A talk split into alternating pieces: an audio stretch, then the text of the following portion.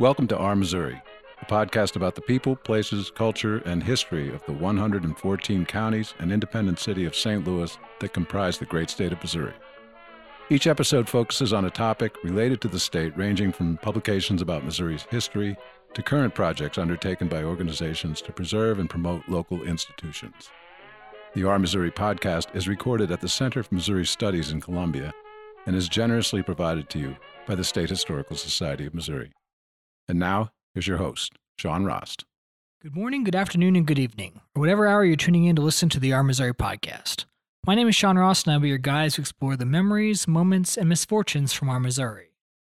This year's Missouri Conference on History may be over with, but we still invite listeners to meet us in St. Louis for a multi part series focusing on several projects and institutions that document the city's history and cultural identity. Our guest today is Caitlin Yeager. Presently, she serves as the Director of Heritage Programs for the Missouri Humanities Council. Welcome to the Our Missouri podcast, Caitlin. Thank you very much. Now, that title, Director of Heritage Programs, um, is uh, kind of concise, but there's a lot of things that you're doing in, in your work on a regular basis. Could you tell us about that? Yeah.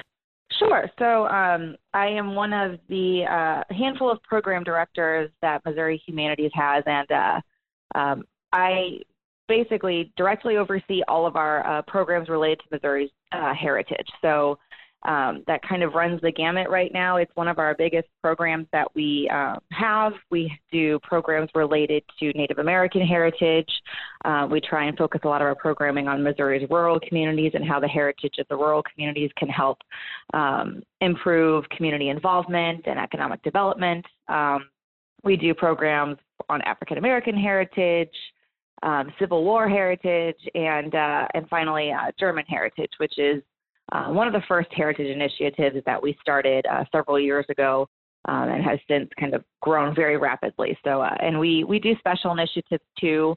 Um, so, it, you know, if there's a certain year where there's an anniversary coming up or a big uh, historical event that we want to commemorate, um, we'll do regular commemorative programs. So and how that kind of compares to something like the German heritage or the Native American heritage programs is uh, we host programs related to those yearly, whereas a commemorative program might be something that's a one off program. So, for example, um, we're currently in the middle of the centennial of women's suffrage. So, for the last uh, six months or so and into this year, um, we've been doing commemorative programs around topics related to that. But that is something that will end this year, and then we'll move on to other commemorative programs in the coming years. So um, I have a couple of coordinators that help me uh, run these programs, but uh, the majority of my, my job title means that I'm coordinating with community stakeholders and partners, um, planning program content, um, topics, and speakers. Um, and we're all over the state. So I, I'm kind of at any given place in Missouri at any given time. Uh, at least uh, I was, and now obviously we're a little bit more homebound. But uh, but yeah, so we're um, we try and keep it uh, kind of throughout the state, making sure we're reaching all four corners and everything in between. Excellent. Now, one thing you mentioned there is this kind of uh, Missouri's German heritage, and certainly people who mm-hmm. study mm-hmm. the state know uh, a little bit about maybe that German heritage. But tell us about mm-hmm. what the German Heritage Corridor in Missouri is and what all it encompasses. Sure. So um, I, I, was like a lot of people in that uh, when I actually came onto this job, I had no idea the extent of um, the impact that Germans had on the growth and development of our state. And kind of as I um, developed into this position of director of heritage programs, I learned more and more, and it's really quite astounding that uh, you know such an impact is something that's not really well known. And uh, and but then once you once you realize it, it it's it's everywhere. It's in our architecture, it's in our industry, our businesses, our agriculture, um, you know, our street names even. So it's it's uh, really cool to be able to explore that. And one way that Missouri Humanities really wanted to delve into this topic was um, to draw attention to some of the more concentrated areas of German cultural heritage and German settlements in Missouri. And what we realized as we were looking at the state and trying to figure out, um, you know, more about the state's Germanness is that this area along the Missouri River uh, is is highly concentrated with uh, German-founded towns and communities. And so we, we took that a step further and we were wondering why that is. why is it that even though yes there are there are many examples of these kind of clusters of germanness throughout missouri that this seemed to be a very um, kind of huge area. So it wasn't just a county. It, it's multiple counties and it's not just a couple towns in that county. It's most of the towns in that county that have that german cultural heritage or were founded by german immigrants. Um, and so we decided to to mark that i guess you could say by creating a corridor and we named it Missouri's German Heritage Corridor. And it's along the Missouri River. Um, basically, if you were to look at a map and start the Missouri River where it is in St. Louis City and follow it basically almost to Kansas City. It's not quite to Kansas City, but it's almost to Kansas City. If you were to go a county north and south of the river, all the way to Lafayette County, I think is the farthest west. Um, those counties are what comprise the corridor. I think it ends up being 16 counties plus St. Louis City. Um, and, and basically, this is what we're trying to use to draw attention to Missouri's Germanness. Um, we do often get a lot of comments about areas outside of this corridor that say, "Hey, I'm just as German as you know as as Gasconade County or Osage County, but I'm not in that corridor. Why am I not in the corridor?" Um, and and the answer to that is we're not denying that any other county is not as German. We are just trying to use this as almost a guinea pig of areas to have programming because it already is so concentrated. Um, there's already so many initiatives going on in this area to bring to light Missouri's German cultural heritage that we wanted to use that as a way to bring attention. So we use this segment of the state as a way to draw more attention to the state overall. Um, and and we've started some pilot programming. Um, we've done a little bit of branding. There's a there's a logo that came with the naming of the German Heritage Corridor. Um, it's been actually written into law. Uh, the uh, there was a Senate and House bill that was passed into law that officially designates this as Missouri's German Heritage Corridor. So legally, it exists, and uh, so that was a really big step for us um, in helping to get us some funding to produce programs, um, to do marketing initiatives, and try and kind of build this cohesive area where um, not only do you have individual towns or individual counties capitalizing on their German heritage, but they're working together now as the German Heritage Corridor, and it's you know one of the greatest accomplishments as far as you know I'm concerned with with this corridor is hearing somebody as I'm sitting in a meeting or doing a program actually refer to it as the corridor. So you know someone saying, well, I was in the German Heritage Corridor, I was driving through the corridor, and and it's that perfect amount of branding that's it's in people's heads. People are understanding now that this is a, a huge area that's important to our state, and it's you know people are starting to refer to it as the corridor, which to me is is just really great for bringing awareness to the state. Before we return to our conversation, here's Danielle Griego with some information about upcoming events. National History Day in Missouri is looking for educators, historians, writers, filmmakers, museum staff, and community members to judge student projects. The state contest will be held on April 25, 2020. National History Day in Missouri is a unique opportunity for middle and high school age students to explore the past in a creative, hands on way by producing a documentary, exhibit, paper, performance, or website on a topic of their choosing. To learn more about National History Day in Missouri, including judge orientation and how to start a program at your own school, please visit shsmo.org/nhdmo. Now, I grew up in Cole County, which is part of the corridor, and uh, I have family mm-hmm. from Osage and Gasconade. So certainly, this is a, a, part of the state that I'm pretty familiar with. But sure. um, as I was, you know, crisscrossing the state for for some of my responsibilities and work, um, over time, I, I, heard more and more about this part of the St. on the outskirts of the St. Louis suburbs.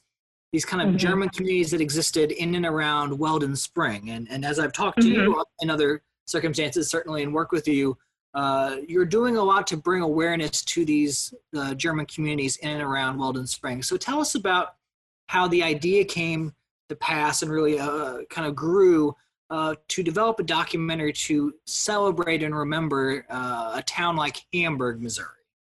Hamburg is a town that I would be surprised if any of your listeners uh, knew what it was because it doesn't exist anymore. so you can't blame people for that. But it is also a town that um, was a very German town and founded by German immigrants. And unlike a lot of towns in the Weldon Spring area, there was a couple other towns that were there um, that had multi generational, multi ethnic families. Whereas Hamburg was one that maintained a German lineage. They had it was a very small town, just a few hundred people, but for the time, you know, for you know, founded in the 1850s and and you know grew into a town of about 300, I think. Um, so not a not a big town by any means, but for the time, it was uh, considered a bustling, successful, active community. Um, and as we were creating the interpretive plan for the German Heritage Corridor um, a couple years ago, some of the stakeholders and the scholars that were in on those interpretive planning meetings um, were bringing up the story of Hamburg. And I was a little bit shocked because, you know, I'm a lifelong Missourian um, and I had never heard of it. And there were scholars in the room that had never heard of it, people who are were experts in German cultural heritage or um, or from these towns that you know bordered or were very close to Hamburg and had never heard of this story. They kind of knew that there was a town there at one point and that it's not there anymore, but they didn't really know why. Um, so what we learned was that Hamburg and then two other towns actually, Howell and Toonerville. Um, we tend to focus on Hamburg because of the German element, and like I said, it, it maintained a little bit more of that German heritage through the generations. Um, so we tend to focus a little bit more on Hamburg. But Hamburg and Howell and Toonerville were three towns that were evacuated um, at kind of the onset of World War II in order to build a munitions and ordnance plant in the Weldon Spring area. So that when you so when I say ordnance plant or Weldon Spring site, that's what tends to trigger, trigger people's memory. They know driving down 94 through Weldon Spring, they recognize, oh yeah, the big containment cell, the big interpretive center. So that's kind of what triggers people's memory. But what they tend to not know is that that plant took three towns that were that were bustling, that were successful, that had families and, and community life and, and, and heritage and culture um, to to build a munitions plant for the war effort. Um, and and the reason behind putting it there, we tend to hear that uh, it was uniquely situated um, right on Highway 94, which then had access to um, a larger highway, being Highway 40. Uh, but then there was also access to the Katy Railroad, which was then right next to the river. So you kind of had all different forms of transportation available. You had uh, resources there, and ultimately um, that became the reason for evacuating these three towns and building that munitions plant. Uh, we tend to hear a lot of stories that uh, the community members and the people that lived in Hamburg and the surrounding areas often did it willingly. Um, this was a patriotic time uh, during World War II, and people were happy to do this for the war effort. Um, but then you you hear some stories that are not so patriotic and not so heartwarming, which are you know stories of people refusing to leave, not having any place to go. You know, some people were lucky in that they had families in Weldon Spring area, in Wentzville, in St. Louis, and they could go and stay with family. But for other people, they had farms there, their livelihoods were there, their whole family was there.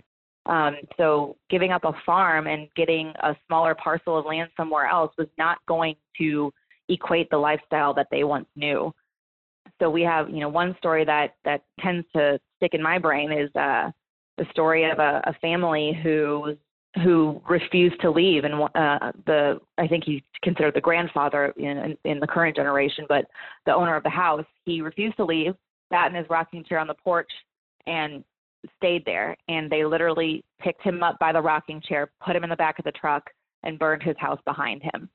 So while you know sometimes this was you know calm and collected and you know you had a certain amount of time to get out and some people did there were people who refused to leave and and the only way they could get them out was to forcibly remove them and to keep them from coming back. They bulldozed and burned their homes behind them. So they you know they packed up what they could and went off somewhere else.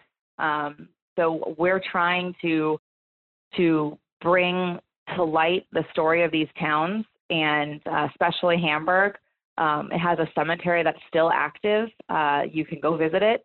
We have there's you know re, there's been recently with probably within the last 10 years or so there are still families that have connections to Hamburg that want to come back and be buried in the town cemetery. Um, and I find that really beautiful that you know even though you know this was you know 70 80 years ago people were still wanting to come back and be buried where they came from um, so the nice thing is that every year they've been holding a reunion. They call it the TNT reunion. and they gather any family members or friends that have a connection to this place and have a, a potluck dinner um, at the Weldon Spring site, which I find fascinating that they actually hold it at the place that took their homes.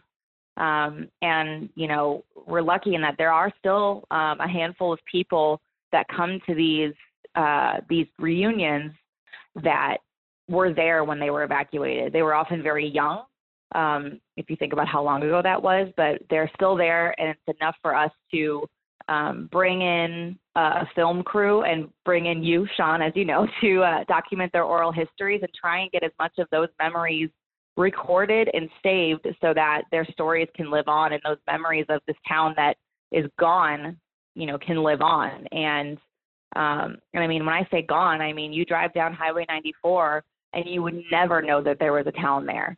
There are small elements that, if to a trained eye, would maybe say that there was something there before. Um, but I know people like myself who've driven down 94 a dozen times and would never have thought twice about what used to be there.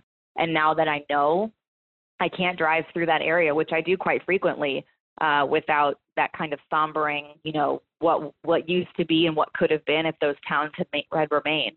Um, so luckily, Weldon Spring site, which is what was the ordnance plant and uh, created TNT and then later later processed uh, uranium ore, um, dedicated part of an interpretive center to telling the story of these towns. Um, so people are able to go to this interpretive center and see the history of the ordnance plant and the eventual cleanup. Uh, but they can also they also strive to tell the story of what it took to build that plant. Um, so people can go and visit and learn quite a bit about that area. So we're just trying to take it to another level and really dig in and and and tell the stories of these towns and the broader context of the German Heritage Corridor.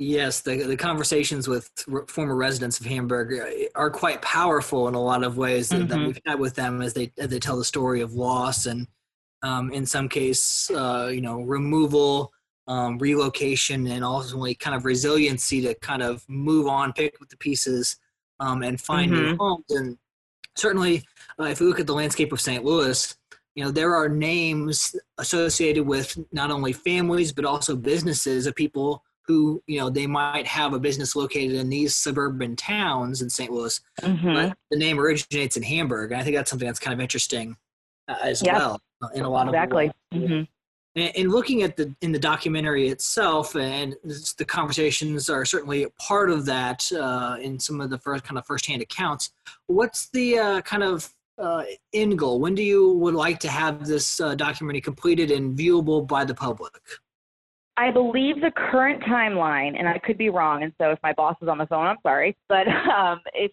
if all goes according to plan, we hope to have it finished um, in about a year, so kind of mid mid 2021.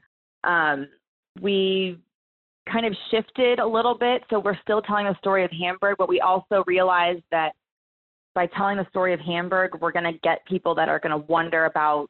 Well, they keep saying German Heritage Corridor. They keep talking about German heritage of Missouri, you know, and we want people to know Hamburg within that broader context. So we're going to be doing kind of two smaller documentaries. I think they're both going to be 30 minute documentaries about the German Heritage Corridor and then Hamburg and the story of the removal.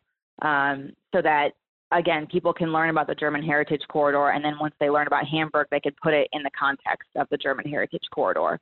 Um, so that, that's requiring a little bit more work. And um, we've had uh, two years so far, I believe, of going to the TNT reunion um, and getting footage from those. Um, my number one priority is to get the testimony and the experiences of friends, family, and people who were there. Um, but then we also want to make sure that we're getting interviews and information from local historians, um, getting footage of the cemetery of where the town used to be, um, what's utterly fascinating is that there are things, like I said, that a trained eye can kind of pick out um, in the landscape that will show where the town used to be and where certain buildings were, which I find really, really cool when I'm over in that area. Um, things like daffodils growing randomly in the woods or um, you know, a, a really big tree, like a yard tree that you might find in suburbia, um, in the middle of the woods. Which, if if you know how trees grow, um, trees in the woods don't grow big and fat like they do in suburbia. They they grow tall and skinny to get the sun. And uh, so a, a tree or daffodils, kind of like that, will would typically mark for us where a house or a yard might have been because these are things that are intentional. Um, so it's interesting to look for those things and getting those explanations and getting that footage on camera is important to us. We're also hoping to do some archaeological projects over there. Um, while most of the buildings in the towns were bulldozed, which um, bulldozing is kind of a death sentence to any sort of excavation because it, it removes any sort of integrity to tell us um, how a building or a, a, town might have been because it's it's ruining where it was. Um, but there are a couple foundations that were left, um, basically buildings that were left to crumble in on themselves. And so we do have a couple instances where those could be explored. Um, you know, the area around the cemetery could be explored. Uh, so we're we're hoping to include some of that in the documentary as well. So there are some big things that were that take a little bit more planning that have pushed back our release date, but um, but as of right now, we're we're getting we're continuing to collect footage and, and do interviews, and we hope to have some sort of finished product and hopefully a big public showing um, sometime maybe next summer. We've certainly you know talked to some people in the past about their experiences, but obviously there are people who might not have been able to tell their story quite yet. How can people reach out to you? to provide information on these towns like Hamburg, Howell, Toonerville, and the Weldon Springs site who want to kind of get this information into the documentary potentially? Sure. Um, anybody who wants to contribute or has questions um, can contact me via email. Um, that's probably the best way right now. Um, and that email address is my first name, Caitlin, which is spelled C A I T L I N at mohumanities, mohumanities.org. Um, you can try my office number. Um, not sure when I'll be back there, but it'll be 314 781 9660. Um, and information is also available on our website, um, staff contact information, a little bit of information about our programs, and that website is um, mohumanities.org. All right. Well, thank you very much for joining us today. Thank you for having me. I appreciate it. Thank you for listening to the Our Missouri podcast. If you would like to learn more about the podcast, including past and future episodes, information about guests, and upcoming events, please visit our website at shsmo.org forward slash our dash Missouri.